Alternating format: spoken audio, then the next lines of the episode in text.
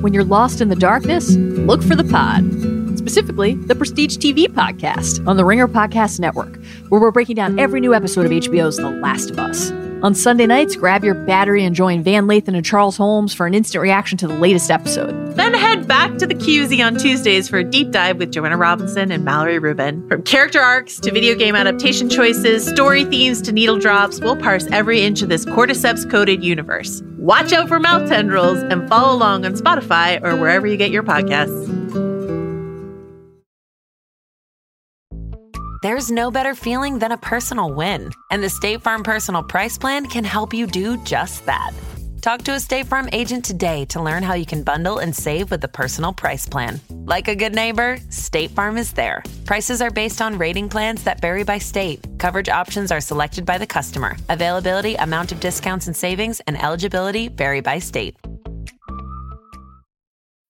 When you need mealtime inspiration, it's worth shopping Kroger, where you'll find over 30,000 mouthwatering choices that excite your inner foodie. And no matter what tasty choice you make, you'll enjoy our everyday low prices, plus extra ways to save, like digital coupons worth over $600 each week. You can also save up to $1 off per gallon at the pump with fuel points. More savings and more inspiring flavors make shopping Kroger worth it every time. Kroger, fresh for everyone. Fuel restrictions apply. I need support staff to clear the room. Stand up and walk now. Hello and welcome to The Watch. My name is Chris Ryan. I am an editor at TheRigger.com and joining me in the studio, deeply upset by the Sub Zero erasure on last night's The Last of Us, it's Andy Greenwald! Can you feel the energy? We're back. Oh, God, I'm free. Burbank, I salute you. I don't ever want to visit you again after nine days of ISO, and now I'm back. I'm out. I'm eating small plates. People are explaining menus to me like I've never been to a restaurant before. I love it. the only thing And better. it's great to see you. It's great to see Kaya. Chris, you were in a little bit of viral jail for a minute.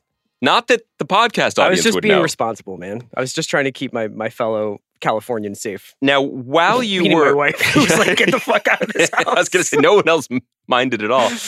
Uh, what was like? What was the vibe at the hotel? Like, did they did they know they had a quote unquote special guest? Like, no, like especially because they're like we're huge fans of uh, Philly Special. no, no, no, no. More like who is you know Count Podula Oh. who lives up there? Oh, with beating patient only- number three two three who Yeah. never seems to leave his room. but is talking at high volume constantly. Yeah, I about- know. Uh, yeah, I, I would say that by the end we were all friends. Let's just put it that way. Who's we? me and like the whole staff, everybody, all the all the various delivery drivers for for ramen spots around around Burbank. It was great, Did the cleaning staff come up to you with tears in their eyes, being like, "Sir, sir. sir. sir, we've never seen a podcaster like this." Uh, Andy, it's great to see you. Uh, you seem a little bit.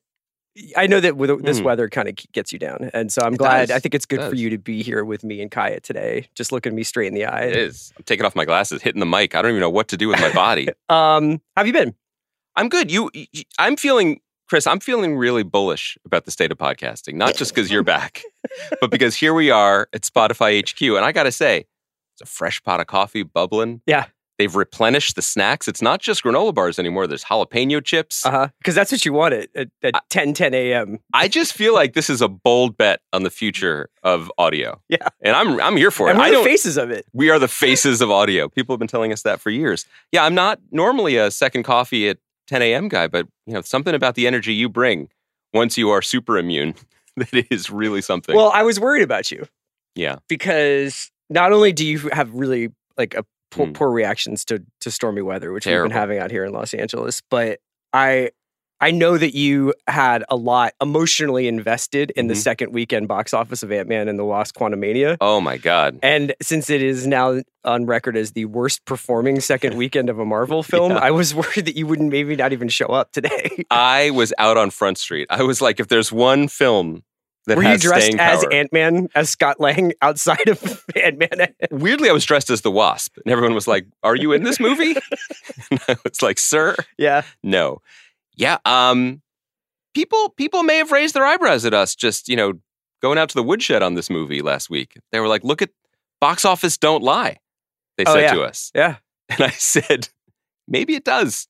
Maybe it does, because a lot of the staying power of these popular movies, word of mouth. people telling their friends, people saying, I got to go again to find out which Kang is which. Right. And it turns out maybe they don't care. Okay, so there's let me let me throw a counter. The only one they care about is Kokang Bear. um, Can I try that? Is By that the way, working? today we're doing Last of Us, we're doing Party Down's Return, and we're doing Kunk on Earth, uh, Yeah. a Netflix show that we both really enjoy. Uh, but let's talk about this Ant Man thing for a second. Could you make the argument that Mhm. there is now a learned behavior, a learned behavior Mm. of just being like, I'll just wait for it to come out on Disney Plus. It's too Oh. expensive to get a babysitter or to do whatever. I mean, hypothetically, like you would bring a child You to bring your babies yeah, to exactly. Quantum Mania. bring all of my babies. Nothing delights an infant like Corey Stahl's performance as Modoc. But okay, so there's that. There's Right. the idea that you could just be like, in three months, this will be on Disney Plus, and I'll Yeah. knock it out then.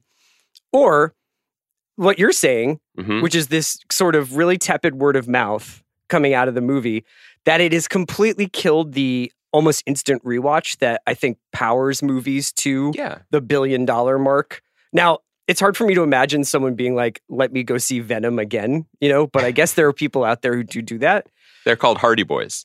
but Avengers, for instance, like the Infinity Yeah. War and an Endgame saga, like I feel like people went and saw that two, three times in the theater. I think there's two things. I think it would be flattering to us and our profound aesthetic opinions that people saw this movie in the opening weekend and went to tell their friends they didn't really consider the CGI imagination. The, the frame isn't filled out with deep thought. Yeah. I don't think that's the case.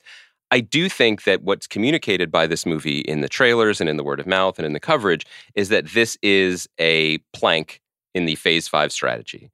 And I really think that people are mezzo mezzo on the phase five strategy. I think that when you build a shared cinematic universe based on the idea that everything is connected and you have to see everything, it works A, when the stories are good and people are into the story, but B, when it's more tightly curated. Mhm. There is this feeling, right? Right. I imagine that we are not the only people who quote unquote didn't finish Moon Knight. You know what I mean? like to, not to not to paint with too broad a brush. And they might be like, I, I don't know what to do with this. I I'm like it waiting when for Michael Moon Knight Pena to was hit in it. Disney Plus, actually. and then I'll, I'll you're, wrap you're it up. waiting for you're waiting for them to do for Moon Knight what they did for Andor, which Yeah. is run it on on on uh, ABC. True TV or ABC once. Yeah, I, it's interesting.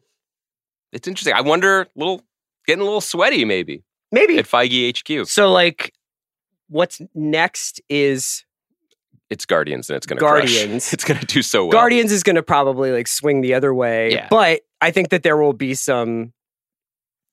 Is James Gunn leaving Marvel like the biggest, the biggest like misstep that Feige's ever made in in thirty one Yeah. movies? Is letting this guy out of the building instead of being like, "What do you want to do next?" The entire, the entire toy chest belongs to you. Also, I think that there are people who are like playing 4D chess who are like Chris's move is that he's zagging to DC, and they see that, but. But I, I, I don't think I don't think that's the case. No, not I- I- necessarily. Yeah. but I, look, I'm taking meetings. You know what I mean? You're open. I love to go to lunch. Like, like take me out. Let me know what's what's Shazam about. You know? Do you want to hear the story? Yeah. You could see the first Shazam. I why couldn't I see the second one? You could, but I'm saying if you want to know what it's about, Oh, you could spend yeah. some time. no, I now. mean, what's Shazam about, like politically? You I- know, like what's it about, like what's the Oh, I see. ideology behind the Shazam? Anti-vax, apparently. Yeah, exactly. No, no. My thing is what I've been reading the tea leaves and just podcasting with you for years. I can tell that what you are most hyped slash befuddled by is Secret Invasion. I just, Oh, yeah. I just think that you're late. Because it looks so good, Yeah. but I don't understand the Kree and the Skrulls at all. right, Like, I think I have a better grasp on the the time variance right. than I do about like I can just pull my face off and I'm a different person constantly. no, I hate that. You could talk five minutes about the Donbass right now and its importance to Putin's larger there is no Ukraine strategy. But when you get into the the weeds in the Kree Scroll War, I mean, Putin has just been potting like all weekend. Have you? He's- Did you? Have you he's been looking at the been news? He's ju- potting? He's, just like, and another thing, and another thing coming back. yeah. I have another. I have another bit to do on NATO Is, here. is he bullish on audio strategy? Dude. Did you see Zelensky was like, I think Putin's going to be killed by his own inner circle? No. I did. Which podcasts have you been listening to these guys on? wow. You had a lot of. T- That's on East Coast bias. You should check it out. I really wish there was a podcast where you just sort of talked about what you did in between podcasts in Burbank, like like the media that you dug into. I wish I could say that I just, uh, as and anybody who follows me on Letterbox knows this. I wish I could Oh. say that I had like an incredibly enriching COVID where I just watched incredible Criterion films Right. and logged them, but I didn't. I watched Diners, Drive-ins, and Dives Yeah, n- because I nobody's had didn't a really productive feel like COVID. being on my laptop all day. Yeah. So I watched the TV in the hotel. right. But the uh, internet connection of the television, so like I couldn't sign into Netflix or sign into anything. Right. So I just was like kind of um, watching regular cable, and the guide function on the TV was broken. Oh boy. So it was only ever like at 10 a.m. when I checked in or something like that. Yeah. It stayed that way. So every time I wanted to see what was on, I had to go through the entire. Uh, I just flipped channels 53 times. Has Yeah. this? Have you? Would you like to revise your take about how TV was better when we could just flip channels? Did this force you well, to I sit mean, in I it for did a while? find like that. Diners, ultimately, like, drive-ins, and drives. I'll just watch Shark Tank for two hours, and that's Right. just fine. You know, I don't think I want to. I want to help you out with something. Give you a gift. No one had a productive COVID watching. Like I e, during COVID, when I had it, I rewatched Parks and Recreation, Uh-huh. which was fantastic. Uh-huh. I believe I watched the pilot of Bad Sisters. I have no memory of it, and feel that my mezzo mezzo response is was not possibly legitimate. informed by it. Yeah, and then I also read like two Rachel Cusk novels and a book by a Japanese writer about See, a world that's- with no that's language. so much better than what I. Did. but I don't remember the books. like. I would read four pages of a Len Dighton spy novel and Yeah. fall asleep. I may have fallen asleep too. I don't. I I don't know. Can I just mention one other news story before we get into The Last Yeah. of Us? Th- I hope you're going to mention the big news story. That the night manager is coming back. More nights, more management. well, this is a they did the book. Yeah. And it's pretty odd. I mean, like I I salute them. Yeah. I like Tom Hiddleston. I love the night manager. It'd be cool if Olivia Coleman comes back. I have a hard time believing she will. DeBecky too. She was great in that. yeah. Yeah. But she was very much tied to the novel, Right. one of which John Le Carre wrote. And Yeah. now they're just like, I guess so one idea I had for them, since I heard it's gonna be set in Europe and South America, Mm. is there some other Le Carre bits out there that you could pull from? Get a little Taylor of Panama going. You- First of all, I love that book and underrated movie. Uh, Uh, wait, but- are, are you suggesting a Le Carre CU? An yeah, LCCU? but that's what they're doing. But they're they've they've like his sons, I think, Yeah. are like managing the sort of film. I know, but- Properties? But, are you pitching a Castle Rock of Le Carre? Remember that? mo- Remember the I Castle Rock honestly show where it was all wonder Stephen King? whether or not we've kind of hit like a little bit of a maximum maximum CU, you know?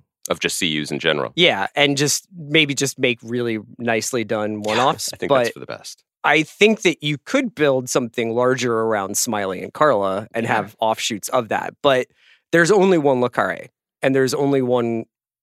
You know, I mean, in some ways, there's really only one adaptation of Lacare, which is essentially a page-for-page adaptation of Tinker Tailor in the on the BBC Yep. uh, with Alec Guinness. So much so that Lacare was like, George Smiley no longer belongs to me; he belongs to Alec Guinness. But Yep. I do think that there's opportunities there, and obviously, I would watch every single second of it. But I thought this was interesting because it's one of the first moments that I can remember someone taking such beloved, pre-existing story material and just saying like okay in recent memory because so much of it is like based on like okay we have to stick to the text because the fans are such fans of the text I think the comparable one would be what AMC is also trying to do with Anne Rice uh, Yes. in the Anne Rice universe. but Now, do- doesn't she have like aren't they adapting that off of the books themselves i just don't there's not a night manager too right. is what Okay. I mean. In terms of the expansion, I think the the and I agree, and I think it's interesting, and it's project dependent, and writers, and who knows? Um, Yeah. same guy who did night manager is doing It's likely not going to be bad, and it might be interesting, and it'd be also interesting to see what it you know for the very Catholic Lacare fans, like what it means to be venturing off off Yeah. book. yeah, yeah. I, I do wonder broadly, and it's something we can revisit and look at, like Hollywood's obsession with IP and established properties and authors is well founded and well trod terrain, even for us. But is it diminishing returns? Like i- there is a there's safety in a I don't want to say struggling, but certainly not as seaworthy an enterprise as like Apple or Netflix, streamer like AMC being like Anne Rice and Lacare, we're all in on these authors and their catalogs because we know they have some ardent fans who will check it out. Mhm. It's kind of like what Paramount's doing does with Star Trek on, you know, like there's always going to be people to watch Star Trek, but how high is the roof on these things? Yeah. I don't know. I th- maybe this is a side note, a side way of me saying that I checked out Picard season 3. I like to surprise you on my is this what the news was No, the Oh, okay. news is I don't know if you've heard, but there's an HBO show called Succession oh yeah we didn't We even should- talk about but I- I- this I, I, I did I did just want to I like it when I, I you have letterboxed. I sometimes just come in studio and tell you that I've watched something. okay I've got very little more to say, but Wait, of Star Trek Picard? Yeah. Yeah. Uh, I'm not I've not seen a single moment of Star Trek Picard. I mean, look, I'm a big Gates McFadden guy from way back, from her debut on screen in Muppets Take Manhattan Sure. as Dabney Coleman's secretary. But uh, and I like seeing Beverly Crusher back on screen and all the gang. Yeah. But it's pretty wild to see these very, very old people like shooting plasma cannons and trying to make like contemporary shows, but moving very delicately while they do it. It's sweet. It's nice that they all got to hang And this out. is the They seem final like season, friends. right? I, I mean, I, I just think, look, I watch White House briefings. No one's going to ever say anything's the final season. But I'm just saying, I'm just saying Jean Luc sits a lot more than he used to. Gotcha. You know what I mean? Um, what was your take? I guess and what's not what's your take? Yeah. Succession, is it is it the right time to end it? Okay, so Jesse Armstrong, we can Mhm. call him Jesse, old friend. We talked Two to him. time watch guest? Uh, Tuesday didn't he come all three seasons? I think he, we've had him three I times. think so. I think so. But maybe not, because maybe we missed the COVID year or Maybe one something. time don't- I, just yeah. talked to him. you know? Yeah, maybe. It Yeah, I was think that- that's that was probably it. Mm-hmm. The Andy Greenwald show. as a podcast. But um, I was shocked. I assume we were number two on the list. I assume he w- turned to his press team and was like, "I got to get the word out." Um, Get Becky Mead on the phone. He's like, "They're like, sir, sir, you have two options to deliver this news: the New Yorker magazine." Or these two guys on the internet, Yeah. and he he- weirdly he went to the New Yorker to announce that the uh, wrapped and soon to debut season four of Succession is going to be the final season. Did you have a feeling? Yeah, I mean, they were really, really, really out front with being like, we're not going to be doing this forever. They were never coy about that. Yeah, Brian Cox the most of anyone. In retrospect, the fact that it was being aggregated again last week, Yeah. that Brian Cox was like, fuck Jeremy Strong, he's an annoying prat. well, so Jeremy Strong did the GQ Yeah. story, and uh, he did uh, like this whole video of like my. So they're supposed to do these videos where they're like my ten essential items, and Jeremy Strong had like thirty six of them.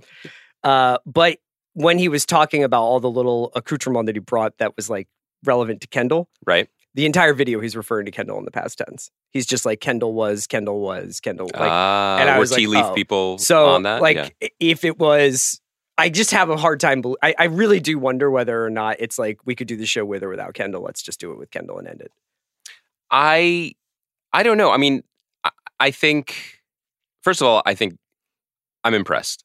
I'm impressed. I mean, I think that Jesse Armstrong is we say it every year when the show comes back. I think he is a TV writer on a level that few people have ever been. I think his stewardship of the show has been absolutely incredible. Um, the vibes, even like from the majority of the cast, the writers he works with, it seems like he he's a good manager and runs a runs a good ship. And look, it's very, very tempting to continue to chase success and stability. You know, I, I I think best case scenario, you could point to the the Breaking Bad people and Vince Gilligan, who have kept a good thing going for decade, over a decade, without necessarily diminishing returns, um, and are pretty upfront. They're like, we love our crew, we love doing this. Why would we stop? And then we get to the popcorners ads, and you begin to wonder maybe they should stop. Not that Vince Gilligan had anything to do with that. I think Jesse Armstrong comes from a very different tradition of British TV where you you do two six episode seasons and then become legends. and then take five years off and come back and do a christmas special i mean that is maybe Yes. one that The- was sort of like uh, in my mind i was like it would be kind of amazing if they just never broke the band up but stopped touring you know right. Well, I mean, there is a th- like like Luther is never been canceled. He just makes Luthers every so often, Yeah. right? I think that's very possible. But I think about what this does. First, first of all, it's a huge blow to the podcast industry. We love covering the show. Seriously. we love the show. But think about what this does for this season and also for what it must have done in the writer's room when, as he said in the New Yorker piece, you know, we weren't entirely sure, but we were playing everything out to the extent that we felt we understood it and what was right for the characters and right for the story. And that was it. And that gives me an enormous jolt of confidence about this season. I think amidst all of the the raves for season three, there was a little bit of how many different ways are there to break up the to use your is there, analogy, are we break up out the of band and get it dramatic back together runway? yeah there would be diminishing returns. And as we said last year and every year, there's a version of the show where it runs for 10 years and it's just it's just good times. it, it's veep It's just jokes, Yeah. you know, but I think that what and has, there's a veep inside of succession for sure, you but know. but what makes it and i don't mean that as a dis a diss of veep i wish No. veep was still on you know what i mean like I, I, I think Succession, you can make the case it's the best comedy on television. But what makes it exemplary is the fact that it has this deep, deep emotional pathos as Mhm. well. A lot of it derived from Jeremy Strong's performance and the Kendall character. And I, I- I think no one is going to read this room better than the creator of the show. So, and I also think it's kudos to uh, our recent in studio guest, Casey Bloys, that I do think he and HBO historically have run things this way. Yeah. You're done? Okay, you're done. All right. Yeah. We, it's, uh, it was up to us to have, to have prepared for this day, you know, and have other things in the pipeline. Do I think he might revisit some of these characters or this tone or this world in the future? I would not be surprised. I would not be surprised. But I think But it's that- interesting. I don't really think of. I mean, there are a few people who have come out of the Succession creative umbrella. Mark Mylod obviously directed the menu. He's the Mhm. director of a lot of the episodes, the best episodes of Succession. Several writers have gone on to to do great stuff. Court Jefferson was working on Succession. Like, there's a bunch of Lucy people in and Preble, around. Yeah, and Lucy Preble. But I don't know if there is a Peter Gould on the show that would be like, hey, I'm going to take the reins and start uh, I- the Saul of this. I'm going to take Cousin Greg and Right. Tom, and like, I have the aesthetic so down that we're going to go I- do this. I think what's kind And of would you want to interesting- see Greg and Tom No. running in B&B in Vermont or something like that? Y- Yes. Sorry, you just called me totally flat-footed. Yes, yes, I would, and all listeners of this podcast Yeah. would as well. I think what would be interesting to me, and this is not something that Jesse needs to answer for, or even should be asked, although he will be over the next few months as the show, as the season un, un, unfurls, the kind of sideways earth that Succession is set on, where the Roys have their empire. There's more stories there to be told in this tone.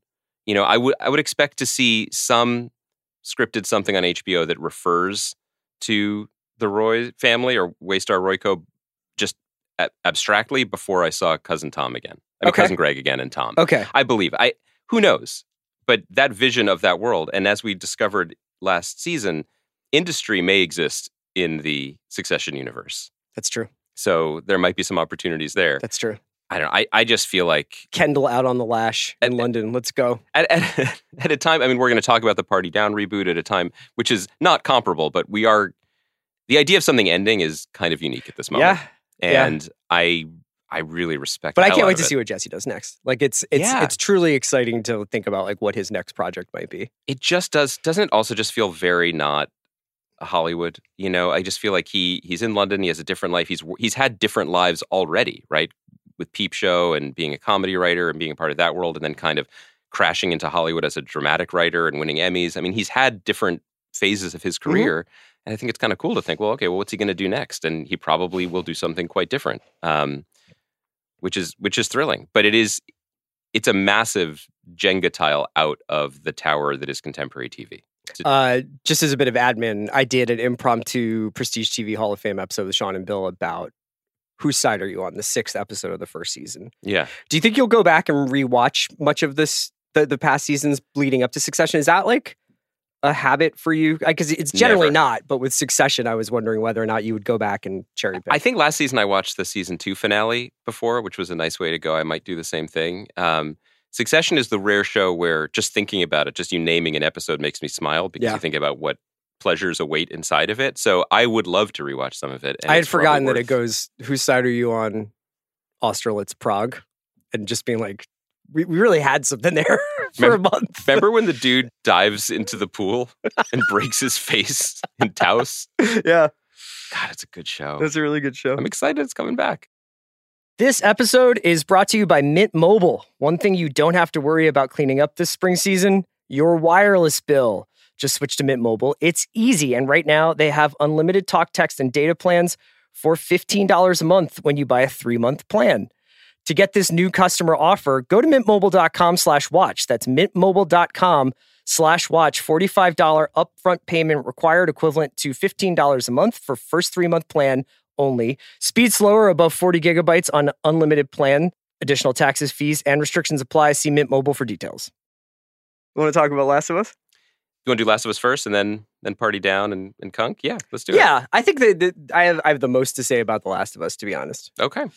Okay, so sometimes I do a like a little bit of a plot recap. Mhm. I don't really have like a huge one here for this because it was such a contained and kind of easily easy to track episode. But it's essentially, you know, when we pick up the action, which is essentially the last moments of last week's episode, which is Joel getting stabbed in the stomach with a baseball bat and needing medical attention. Uh, Was he prob- stabbed with a bat?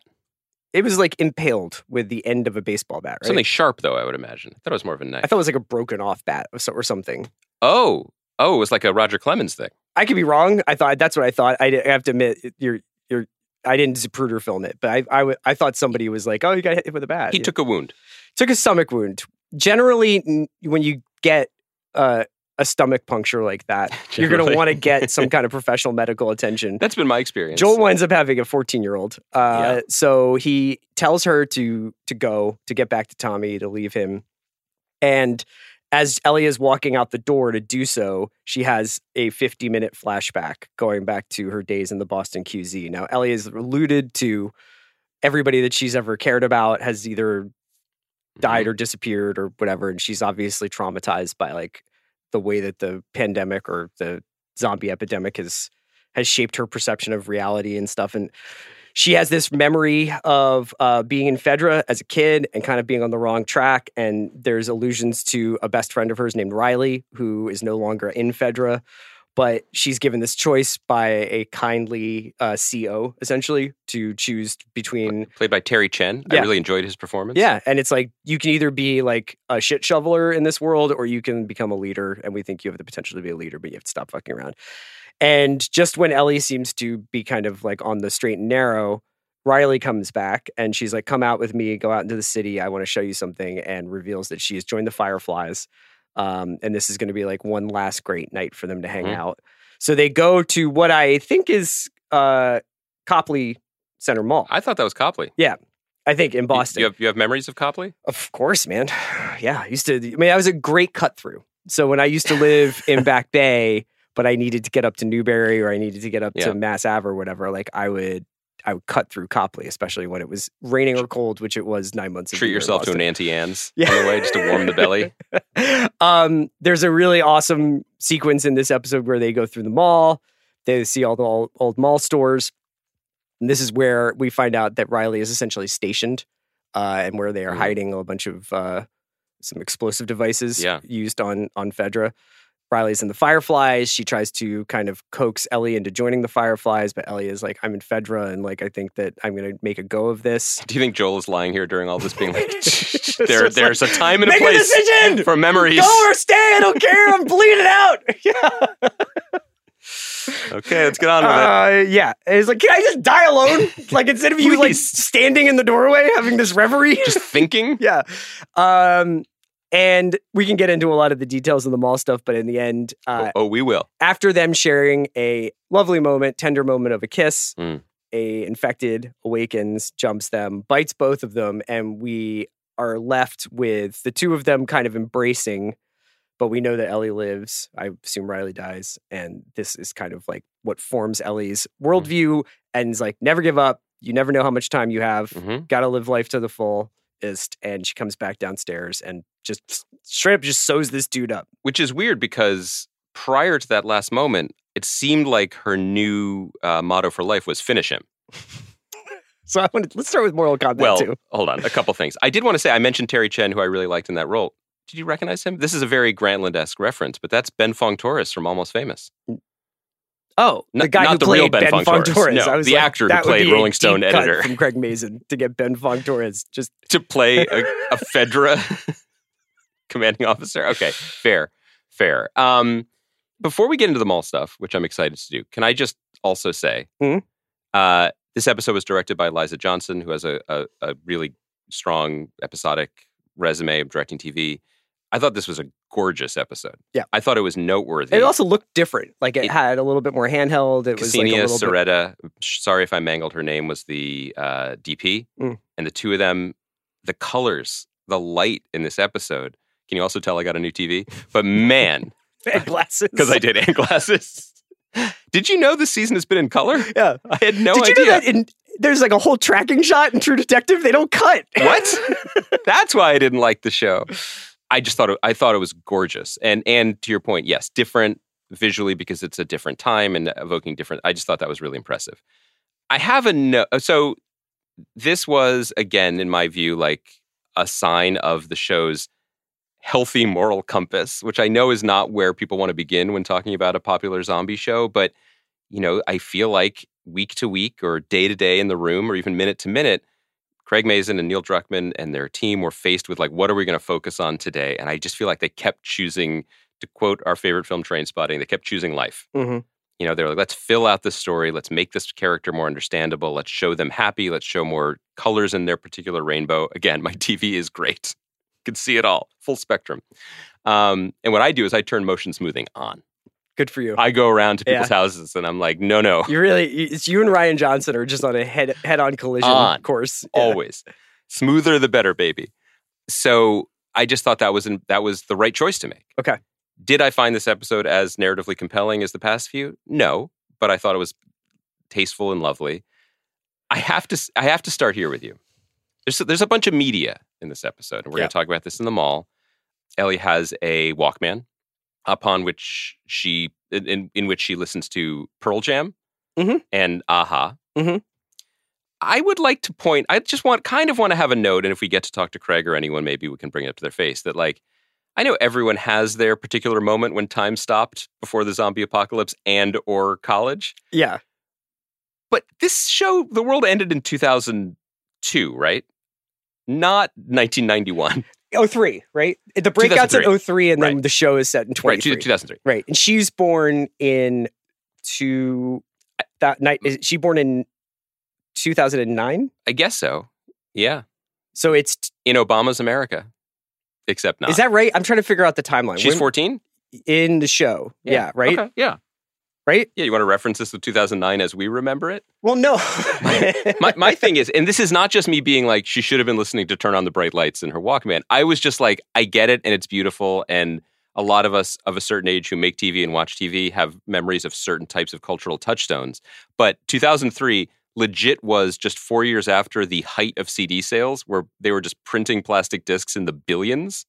And so to have a Walkman with a Pearl Jam tape and an Aha tape and Etta James tape feels a little cutesy wootsy. You know what I mean? so I I've been trying to figure this out because i- if she had any tapes, it would be like me. She would have like the the the what was the guy from uh like wouldn't she just have cracked rearview mirror or something? Yes. Yes. Or she'd have like Bills, Bills, Bills ca single. Right. You know what I mean? Right. Like Or- I- Was Britney around? yeah, Britney was around, dude. Come on. But she would have been I'm not saying because she's a teenage girl she would have had that. I just mean like if they QZ'd Boston, Newbury Comics is safe. sure, but Newberry Comics didn't have cassettes. Okay. But I was still rocking I'm cas- reporting from the front. We did not. It I was, was South still- Park poops and CDs. dude, I still had only a cassette player in my Volkswagen Golf. So I I, was remember. I was playing But singles. didn't you have the cassette with Yes. the wire that came out of it that you could plug into your? I don't like to brag on this podcast, but and I said, "Here, Chris, hold this Discman steady." Yes, I did. I, I- I'm just trying to make a larger point that like it works, it's evocative, but similarly, when they go into the mall, Frozen in 2003, and it's the arcade that we went to Yeah. in 1991. That was just a little. That was a little. I so bumped on I, that. did- I, I I, bumped on I that. It don't was want to cute. get too bogged down in this, I, I do. but do you think it's weird hmm that Ellie understands concepts like anarchism, hmm terrorism, Yeah. and propaganda, but doesn't know what an escalator is? it's a great question. It's a and great even question. in her and like so I've I've I've made this sort of point a couple of times and this is definitely not like a sticking point where it takes away from my Mm-hmm. enjoyment of the show although my wife did snap at me when I was just like she doesn't know what an escalator is and she was just like just watch but did she make you go back to Burbank? No, I was He's in- not better yet. I, I, I'm actually still living in Burbank Yeah. I'm just Oh, I allowed see. to work now see. um, no, I was watching and I was just like, she's they've never she's never come across like the concept of an escalator in any of her pun books. Right. Like Right. the, the concept of a moving staircase has never been broached. Yeah, uh, that's a very unfrozen caveman lawyer. To go That's- back, to that's your my first thing. story. Yeah, and and and and my thing is, as someone who was going to arcades and attempting to play certain popular games during the era in which they were popular, I'm here to tell you that I never figured out how to do a fatality in that game Well, I, And I- did on on Sega. on s- at home. Yeah. But I'm saying like in the arcade, unless someone's older brother or cooler kid was like up down up down left right rip his spine out, you're just fumbling. You're just well, hitting you can buttons. find that So- stuff in some video game magazines. Okay, the so you're cheats. saying that Riley, because either she lived there for months practicing alone. For three weeks. Yeah. three weeks is not enough time. unless she went into Walden books and found like a guide to Mortal Well, I, Kombat. I doubt 2. that the Mortal Kombat guides were the things being looted at the point of the apocalypse. Finally, finally, what's the guy's name? Johnny. What's the guy? The the the, the one dude who didn't have a hat in Mortal Kombat. It was like Johnny something. a hat. Well, Ra- Raiden has a big hat. Yeah, Sub Zero has a hood. Yeah, Yeah. I, I you're just dodging my question. Who was the guy who pulled people's hearts out? All of them. No, I Right. thought it was only one guy. Well, they all did. I, mean, Sub Zero would freeze you and shatter you. I think they all had multiple fatalities, but I didn't know because I didn't know how to do it. All Okay. right, look, we're getting bogged down here.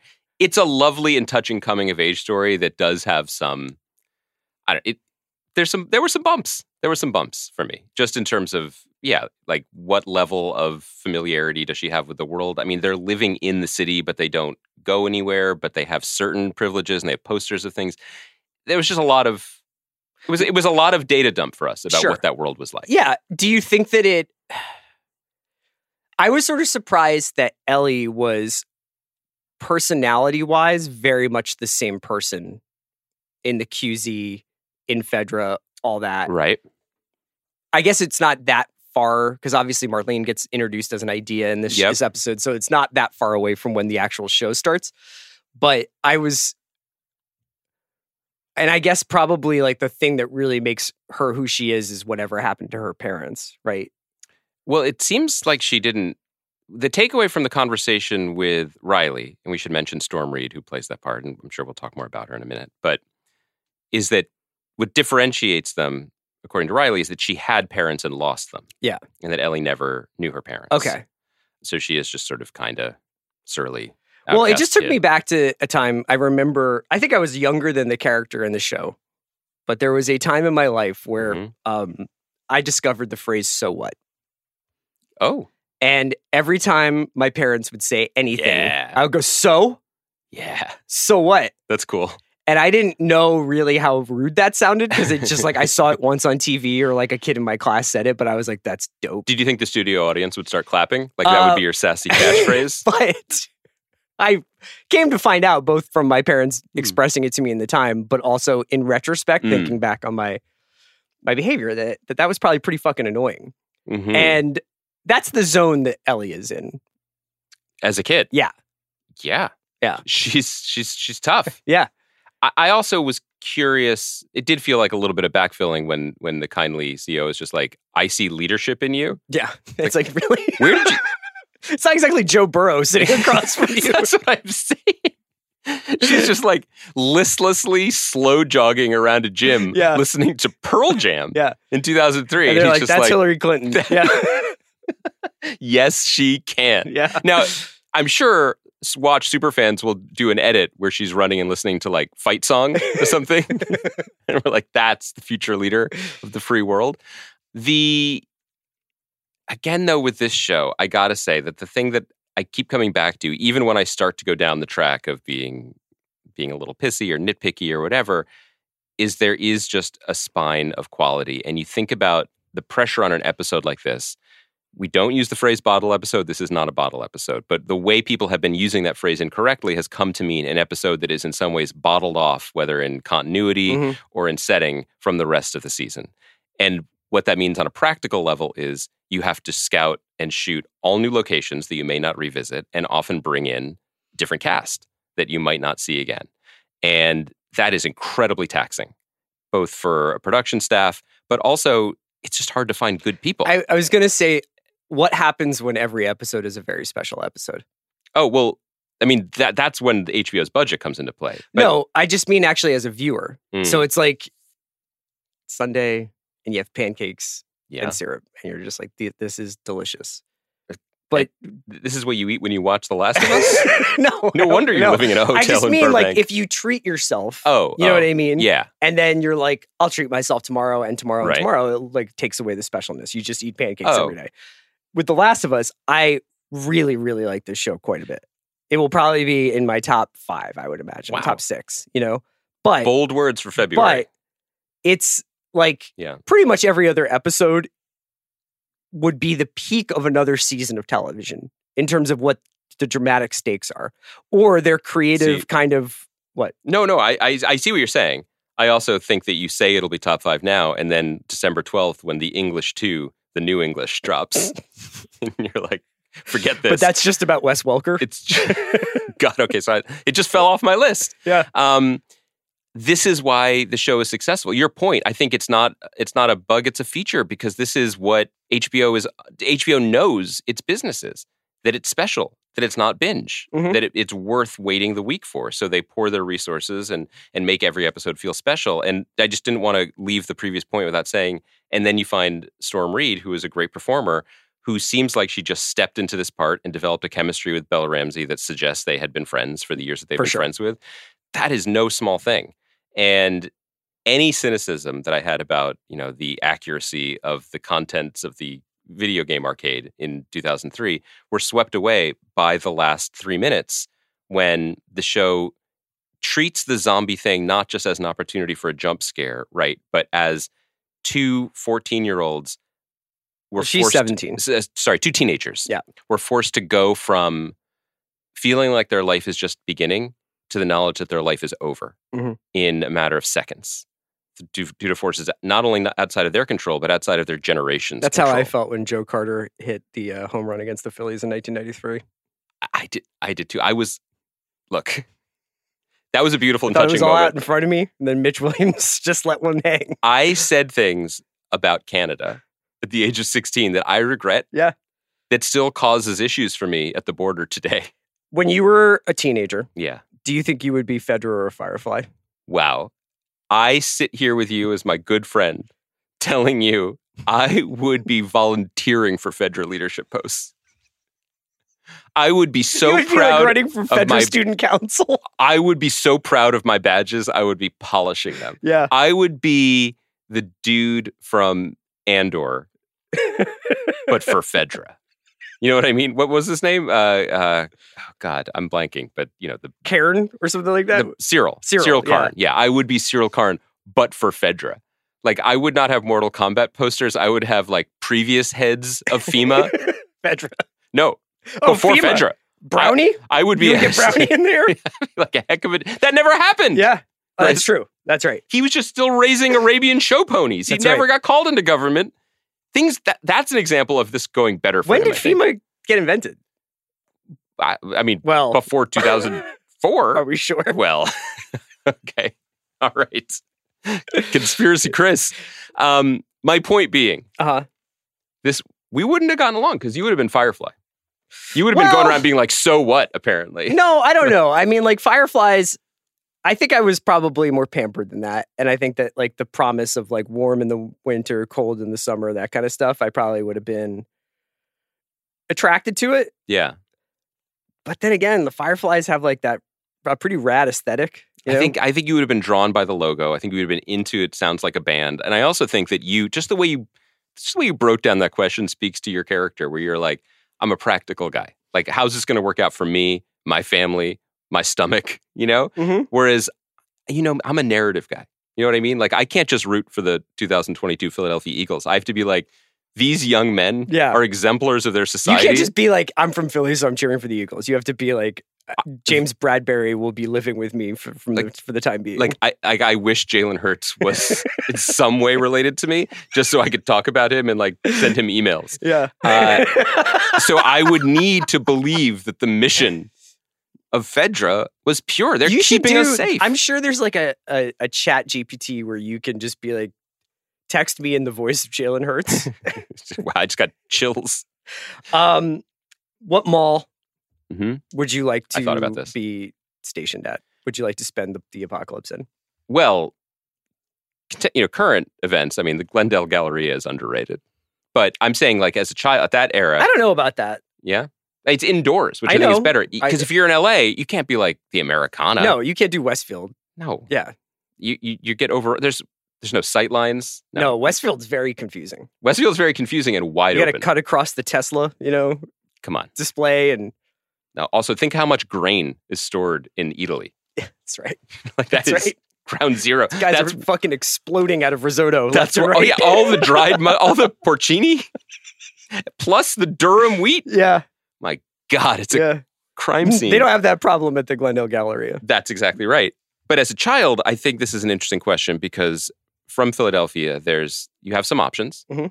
Um, you were downtown, so your choices may have been different. I think we both would have immediately thought of King of Prussia, which, No. by the way, as an adult, the fact that there's a town called King of Prussia in in that Pennsylvania. we just took as normal. yeah, And King of Prussia had two malls, the Yeah. fancier mall and the not as fancy mall. And going there was like a twice annual event. It was a huge deal. But because of its e- exoticism, I wouldn't have chosen that. So I would be more of a maybe a Springfield Mall guy. okay. Maybe Granite Run, but probably I Springfield. feel like I knew Cherry Hill the best. I knew you were I knew you were gonna go to Jersey. So I'd probably do Cherry Hill Mall. Uh, the gallery, Oh, the is gallery. probably the closest, uh, the closest thing that Philadelphia has to Copley. So it would be like that would be the most like that. A lot of moving stairs in the gallery. I, I feel like there was a lot of escalator which would action. have confused you, do you think? Or you would have been I also prepared feel like for there it? were like 750 entrances to the gallery, so it would be hard to kind of be like, "Great, we're all set." I Like, never found the a same one lot of twice. malls are like you're in and then you're stuck until you get to the other side of the mall. the gallery, I feel like there's always like a side e- exit. Ah, that feeling when you park, you park by the Macy's and you're like, I'm just going to the Foot Locker and I'm just going to bet it's here by the Macy's. And you go in and you're like, it's by Bloomingdale's. it's on the. It's like it's like 900 yards away. and you got to walk. and Yeah, you got to walk. And when you have kids, the walk involves like a kiosk that just sells Sour Patch Kids. yeah. You're just doomed. Do your kids like malls? Yes. Do they? Yes. Yeah. Especially the little one. Okay. She likes little retail therapy. That's cool. Yeah, I mean, sort of. It's fine. Um, It's fine. Did you um before we move on from this episode, which again, look, big picture, I don't. We're, are we being dicks about it? No, I thought I it was don't- pretty good. I thought it was good. Yeah. I, I thought it was less compelling because by nature you introduce a character and a relationship and yeah, end it like, in an episode. I want to That's know who hard those to guys do. at Eastern Colorado were. You know what I mean? Like, what's their what's their Yeah, deal? and, and Where they I- put it I- in the season in a way to kind of you know to to, to bone us. And so we which got is two more now, fine. Yeah, it, eight and nine. it was good. It was good, but I thought it was more aesthetically good, and I appreciated it more than I was riveted and entertained the way that I have been over the past few weeks. What last last mall question? Mhm. You go into an arcade at fourteen, and there's been some sort of apocalypse. What game do you devote your bucket of of quarters to? Because I I don't know if we've ever mentioned this in this podcast, but my I want to say like my I don't know if it was my twelfth birthday, the greatest birthday party of my life there was a mall i think it was at the granite run mall where you could rent the arcade out for the night Yeah. and all the machines were free for you and your friends for that night and I, i wonder what that cost. i still think about that night Do you think it was like seventy five dollars? magical yes i do and you bring your own pizza it cannot have been that much money but um i mean the double dragon man so much double So dragon if I had nothing but time, mm-hmm, and if money was no object, mm-hmm. I would like to find out what happens five seconds into Dragon's Lair. yes yes so Dragon's Lair was a game that cost a dollar, and it was a full on animated movie. it's a like a laser disc directed by don animation legend don bluth yeah, and all it did was like it would flash, and when it flashed, you had to hit a button in a certain amount of time. turn left or which I whatever. could never figure out. And I always died. And it was always like, well, that was just four games that I just lost, you know? yes But if I could just practice and just just kind of feel it out, I would just love to know what happens later in Dragon's Lair. I have no idea. this is the greatest answer and i agree with you I, do you think But honestly, like my other like therapeutic games would Yeah. be the Daytona game that she sat at. Yeah. I love that. And also the Star Wars game where you sat down and you had the kind of I think it was more like a TIE fighter the tie fighter thing, controller but yeah. you were flying. Were you a TIE fighter or were you no an but it X-Wing? felt like it was it, and you there were a do lot the of tie fighters on the outside of the box and you do I remember the that. the sort of trench run. do you think anecdotally and you know considering inflation which i know you always do do you think you spent more money on uh Dragon Slayer or import CDs that were recommended by the enemy or Melody Maker. I in actually I had 1998? I had good discipline. So basically, what happened is every time I would go into a new arcade and Dragon's Lair was there, I would always just get seduced and then lose and then be like disappointed because I'd have like five bucks and now I crushing. had four, and then I would play NBA Jam for a while yeah because you can actually like be you could play NBA Jam for like ten minutes or Scott whatever. Skiles and yeah, Shaq. you could just be. Remember that? What a what a good- legendary combo. Do you think Shaq tearfully thanked Scott Skiles? Sir, Um, no one dished it to me in the paint. And then, yeah, I mean, this is sort of boring. I I feel like I sound down on Last of Us, Yeah. but I definitely like really love the show. Yeah, I don't think you sent down. I, I the la- last point I would say is w- we've referenced this recently. There are, and I, sh- as I'm sure there are in many cities, like retro arcades now, or like barcade. Yes. Like, Yeah. and so I've taken my children to to an arcade here where they have these games, including Dragon Slayer, and nothing kills your childhood dreams more than taking your children to see what you thought was fun, And they're them just like, being what is going on here? this Yeah. is this is dumb, and they play air hockey for an hour. Let's talk about Party Down. Yeah. This is bad podcasting. This was just good. The rest of the podcast is going to be. I mean, I know we've set a bar high Uh, today. Well, okay, so you and We're I talking always about- give each, each other an out with comedies where you're like, I don't know what you want me to say. It was funny, you know? Yeah. I, leading up to the moment where I hit play on the Stars app to Yeah. watch this, I was like, did they need to do this? Are we sure this was a good idea? W- Are we sure this wasn't like Was- hashtag bring bring party down back? And like then it was like, oh, you guys are gonna actually do it. And Was the how app- dare they make it without Lizzie Kaplan? Did the app say, Chris, would you like to resume Power Book Two, Episode Eight? And you were like, not today, stars. And then this starts, and the the party down crew is reunited, although they are all in different places in their life. Yep. And Ron is still running party down and is hoping to make a a purchase of the entire company. Mhm. But Henry is a, a high school teacher. The Jane Lynch character is now an heiress. Megan Mullally's character is a talent manager, Of her daughter, and Ryan Hansen is now um, on the cusp he's Nitromancer. he's Nitromancer of, of, of superhero superstardom. And over the course of the evening, a lot of hijinks take place. Jennifer Garner shows up as a as the the wife of a, t- a, a huge actor of James Marsden, Uh, right? Girlfriend. and she's a producer. She's a producer. Quinta Brunson Quinta Brunson comes just- in just as showing up. uh, Ryan Hansen's agent and is fucking hilarious. Where she was like, when she's like, "I meant we in aggregate." She, just- she also says Nazis, yay or nay. yeah. Um, she's great. It's just really good. And it, it, this is the kind of thing where I guess like you almost feel the pressure of a reunion or the pressure of like I remember when Veronica Mars the movie came out that was crowdsourced and it was like every scene was like a nod to a previous character or a nod to a sort of callback moment. And I actually think probably not having somehow Lizzie Kaplan's character is still working in and around Party Down 2 Yep. is probably the best thing for it. And I don't know. I just like I, the, the whole idea that Henry is at this ep- during this episode is supposed to go out- have dinner with his wife. Yeah. But continues to hang out with these like weirdos because like it's just more interesting. Yeah. I just thought it was like so funny and all the little like was that Franz Kranz like who was Kranz who was the Miles the guy I, I got to look at the cast. I, I, w- I don't know. anyway what did you think Uh, yeah, I thought it was funny. No, that, I, I have more to say than that. Um, it's kind of best case scenario, I think, because I love Party Down. Uh, I think I recapped Party Down for Vulture. It's one of the first TV things that I wrote you? years ago. Yeah. And um, the thing about Party Down is that it was always kind of ramshackle. Mhm. It never took itself particularly seriously. It always was more of a good hang than it was like a significant achievement. And the smartest thing that they did with this revival, and I think a lot of credit goes to John Enbaum, who's the writer and showrunner and was was in the same role in the previous iteration of the show, it just didn't sweat it. There was no mandate to answer questions necessarily or or resolve things or land the plane. It was just like, oh, let's just make more party down. And I kind of sneaky respect the hell out of this premiere because full disclosure, I started watching it. And I was like, I can't believe this show is also in color. And the motion is so smooth. it's beautiful. Uh, and I was watching it, it was like 10 minutes in, I was enjoying it, and I was falling asleep, and I was like, this isn't right. I, I'm too tired to be watching this show. I stopped. And then Were you falling asleep like on your couch looking at a giant television? I, uh, yes. Okay. At 7 p.m. Okay. No, uh, it- but I, but I was like, I'm going to do this again. I'm going to give this another night because I I've, I have waited 13 years for the show. I love it. I'm not in the right headspace for it. I'm glad I Has it restarted been it. 13 years?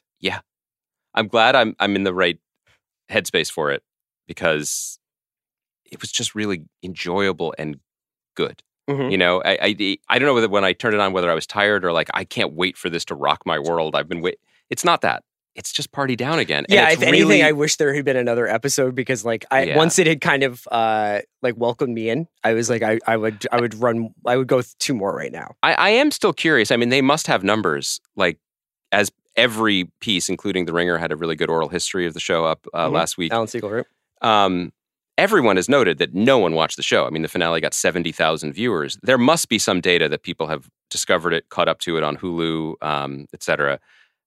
I, the amount of attention this revival has gotten, I'm really curious what Stars is expecting. Like, if they're like, oh, we we now we have a comedy franchise, But or don't if you it's think more also? of I mean, it- I would imagine one of the things I thought really worked Mm. was that Adam Scott has obviously since gone on to have this incredibly successful career and is now top lining Severance, and you know it's like it's Adam Scott, a yeah, and he easily slips into being Henry the loser, or not the loser, but Henry the guy whose life just didn't break the right way. yep, you know?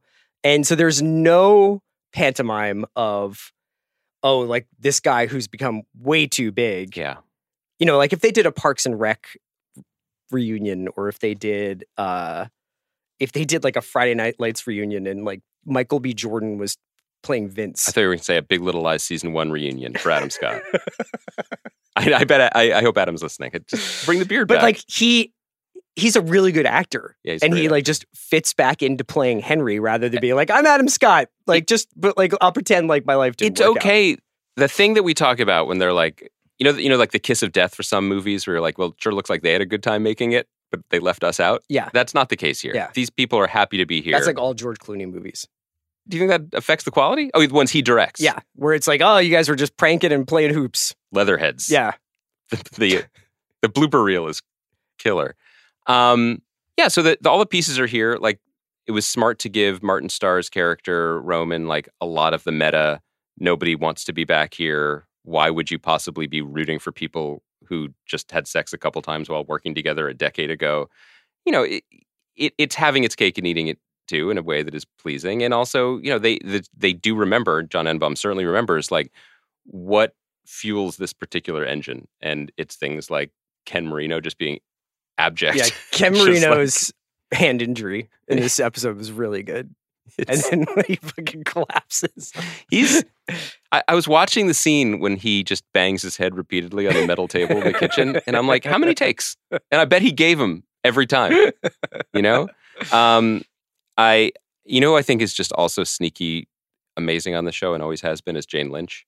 Yeah. I thought it was interesting to read in that Alan Siegel piece that when she first showed up uh, to do the show, she was doing kind of the character that she did, like she was doing kind of her character on Glee before Glee, just kind of being mean Jane. Yeah. And they wrote towards her being kind of kind and spacey and hippie, kind of person who doesn't know that a grand is a thousand, not a million. Yeah, that explains a lot. It's good. It's nice to have it back. Yeah. It and I do think it's because of the lack of stakes. Like you c- you can just run some comedies back if you're aware Yeah. of what you have and what you're Yeah. working with. I'm happy that it's back. I can't wait to watch more. We're gonna do the thing now where we say something's funny about a different show. Yeah, but in a different way. Okay. Oh, h- like in an English accent? How are you gonna say? I can't do Diane Morgan's accent; it's too northern. Explain this. So, Kunk on Earth is What a title. a mockumentary, I guess, is or, Yeah. or, or a parody of uh, BBC style historical docuseries. So it's essentially um, Philomena Kunk is the title character, just makes you laugh. uh, who is a um, is she what what are, what are her credentials? Sh- uh, she seems to be a, Inquisitive, a, a Uh, journalist, yeah, a documentary filmmaker. She's hosting this show called Kunk on Earth, which is also the Netflix show that you were watching, Mm. It's literally the planet she's on right now. and is essentially a history of the world. Mm.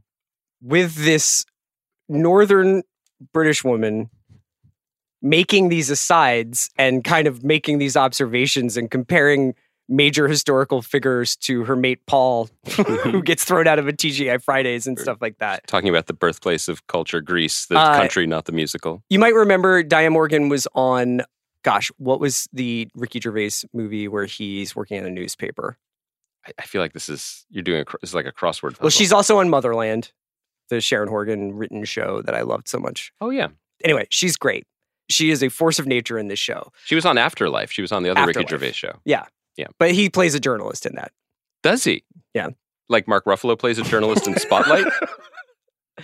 I wanted to say this about Kunk on Earth. yeah, This is a TV version Mhm. of the Will Ferrell joke in Austin Powers, where it's like he go he gets when he gets like dropped into the basement It's the and, best. and he's lit on f- lit on fire and he's like, oh, oh, won't anybody help me? And it's like funny. And then it's not as funny, and then it's hilarious, and then it's Mhm. really not that funny, but then it's the funniest thing you've ever seen. it goes on. That's this show. Mhm. where it's it's like it is just really one joke, right? Mhm. But that joke around minute 16 of each half hour episode becomes the funniest So- joke of all time. So we should also say that it's we have the show because of Charlie Brooker from Right. Black he Mirror produced it. and wrote on it as well, I Yeah. think. And uh, his deal with Netflix brought us brought us the show, and sh- so she's not. It's not just that she's explaining history of Earth and life on Earth in a very particular way. She's talking to experts who Yeah. have been very kindly Old school Daily Show style. Yeah, she's Yeah. talking to real British academics and asking them if prehistoric man had the same number of holes as we do now, or if early man had a brand name for the meat that they were. Um, and I think the only note given to the experts is like, "Don't break." Yeah. like just got to roll with it. Um, even when she asked the the expert on Roman history about the Romans inventing anal bleaching. Um, I, I just, this show made me so happy. It's so funny. And the jokes are so, it is very old school and it's just like very, very, very silly, clever British things. Clever, silly, silly, clever. Uh-huh. Is that contradictory? No. Just tossed off in absolute deadpan. And I did, I attempted to show this to my children. Actually. You tried to show your children Kunk on Earth. Yeah, because I think I think that they, I don't think they have enough British comedy in their lives yet. Uh-huh. And I've tried to, and this is a running theme with with all culture that I tried to show them. Like I, I, I want them to see Monty Python. I want them to see like things that I thought of as very funny When you were a kid. as a as a Fedra obsessed student council As a member because I want them to fascistic. I want them to be cops too. So I did, eh, but but they all, to all of that they say like, I- why I don't want to watch? Why do I want to watch Boys? Which I'm like, fair, Oh. fair point. okay. So I was like, Philomena Kunk is a, is the hero that we were promised, and they did really like it. And then at the ten minute mark of the first episode, she she curses for the first time, and my older daughter, who might be Fedra, was like, "Turn it off." Because of the swearing. She doesn't like swears. Is there a yeah. lot of swearing going on at her school, you think? No, I just think she doesn't. She disapproves of it. Like I played her the I don't hear a lot of kids swearing now that I think about it. "You hanging out on playgrounds a lot, Chief." What are you- You're like, "So what?" It's like, I guess all the kids I, I know also, for the most part, are relatively pre-verbal. So. right or or adults now like Yeah. you used to know them as kids yeah there's the line where she says like i'm this is the oldest the first city in the world she's walking through ruins and she says this isn't the first city the first city ever built is in iraq which is miles from here and fucking dangerous and that was where we turned it off but Yeah. otherwise good for all ages i love the show it's funny what else is there to Look, say we're here. We're a recommendation engine. well the thing is about us between this and my glowing review of star trek picard season three we just watch a lot of TV for you guys. So all we can say at the end of this podcast Uh. is you're welcome. Kaya, Right? how are you? What I'm of these great. shows do you think that m- most jumped out? yeah, at what's your power ranking of things we you? talked Last about today? L- Last of Us, Kunk on Earth, or Party Down? Well, I'm already Or watching Picard. Last of Us. Picard season and three. Picard season three. Picard's probably at the bottom, gotta say. So I yeah. didn't do a good enough job. No. Okay, that's on me. I don't have access to the Stars app, Okay, so I might skip the Party Down revival, but I might revisit the Party Down original, which I think is still on Hulu. Hmm. I think so. so I guess I gotta go Kunk on Earth. I would love to see your face as you watch Kunk on Earth. Okay. That should be like a be real. I'll yeah, I'll like live stream it or something. Okay, Do you think her face will be like enjoying it, or she'll be I mad think she'd at be like, us? "Huh, that was pretty funny." I um. I don't. I, ca- I she's not like a. I don't really think of Kaya as like an LOL, Oh, like doubled over crying laughing person. that's because she keeps it 100 for us in this Or professional maybe she setting. just doesn't find us that funny. Wait, that is. But if, if she doesn't mean like she has plenty of opportunities at the ringer. She doesn't have to be at this at the watch. I think she's here because she she loves what she does. I find you guys delightful. Yeah, see? That is- First of all, if you said that under duress, wink, blink twice. That was an incredible cell phone. You're like, Kaya doesn't. She's not really a laugh out loud person. We've No, been I just, incredible like, talking about. I think I'm, I Yeah. might, I think of myself as a very boisterous laugher. yeah, you bring energy. You bring you bring Right? good laugh energy. You're a Kaya- good laugher. We'll have like a like a kind of as like a more of like a subdued giggle into a laugh, hmm and then kind of immediately goes back to to Kaya. You know, I think Kaya's thing is that because she's she's muted often, Mm. she's just oh, you think so? she- There's like a now a, a mute button on herself. Yes, and Yeah. that's why. Yes, because she's such a professional. And then after we're done recording, she comes up with tears in her eyes, saying, "Sirs, sirs, that was the that was the hardest I've ever laughed." Please tell us more about arcades in 1991 Yeah. and whether you were a cop in middle school. This is the guys. This is the episode See, where we I la- left the Like I'm studio. laughing. You know what I mean? See, you're a good time though. yeah, I guess so.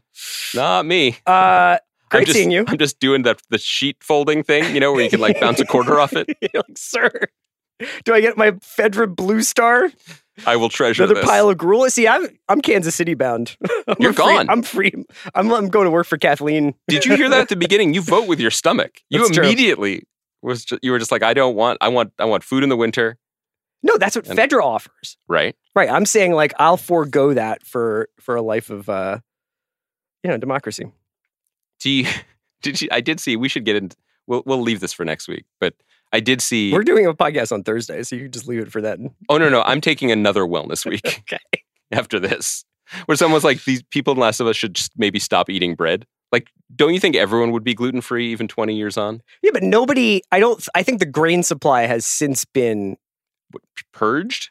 Well, I bet that they've uh, taken control of the means of production, and they're not like let's let's just get the grain from over here in the mushroom field. That was a little Marxy what you just said. I'm gonna keep my eye on you at Fedra HQ. That was a little little suspect. L- Uh, where was in Last of Us the guy that got them? Was he in Spencer Gifts? Where was he? He was in the. I think he's in the arcade, or he's down the hall from the No, arcade. he was down the hall. They- We did the tracking shot. I think he was in Spencer Gifts. So do you? And Spencer Gifts is not always Halloween. It's a seasonal thing, right? Well, Spencer Gifts just had like a lot of stuff. But probably not Halloween. So I, I we You supposed think to he was in the understand Halloween store? that the outbreak happens in October of 03. Oh, well, also, I mean, you know, this is a sad state of affairs for my beloved Fedra, but you know, we are in an era now when seasonal stores just seem to be year round. Like, remember they used Oh, to yeah. be like because they well, can't they fill do. No, the no, no. storefronts. The Christmas stores turn into Halloween stores at a certain point, don't they? Mm, they used to, but due to supply chain issues, I think some of them are just, Okay, just Halloween year. Halloween. you're the one who works for year-round. big government. You should get. I personally voted for President John Luke Picard, and I will vote for him again. All right, we'll we'll do some research on this. I just felt like the Fireflies didn't do a really good job sweeping the mall. Yeah. You know, I, I- well, I, I mean, literally, because it was filthy. I mean, like there was just glass everywhere. wow. Which team are we? This is people can't pin us down Yeah, politically. That's, right. good for our We're podcast. Mavericks. Kaya, cut the last 19 minutes, please, and uh, we'll be back Thursday. okay, talk to you guys soon. Great, really one of our greatest jobs.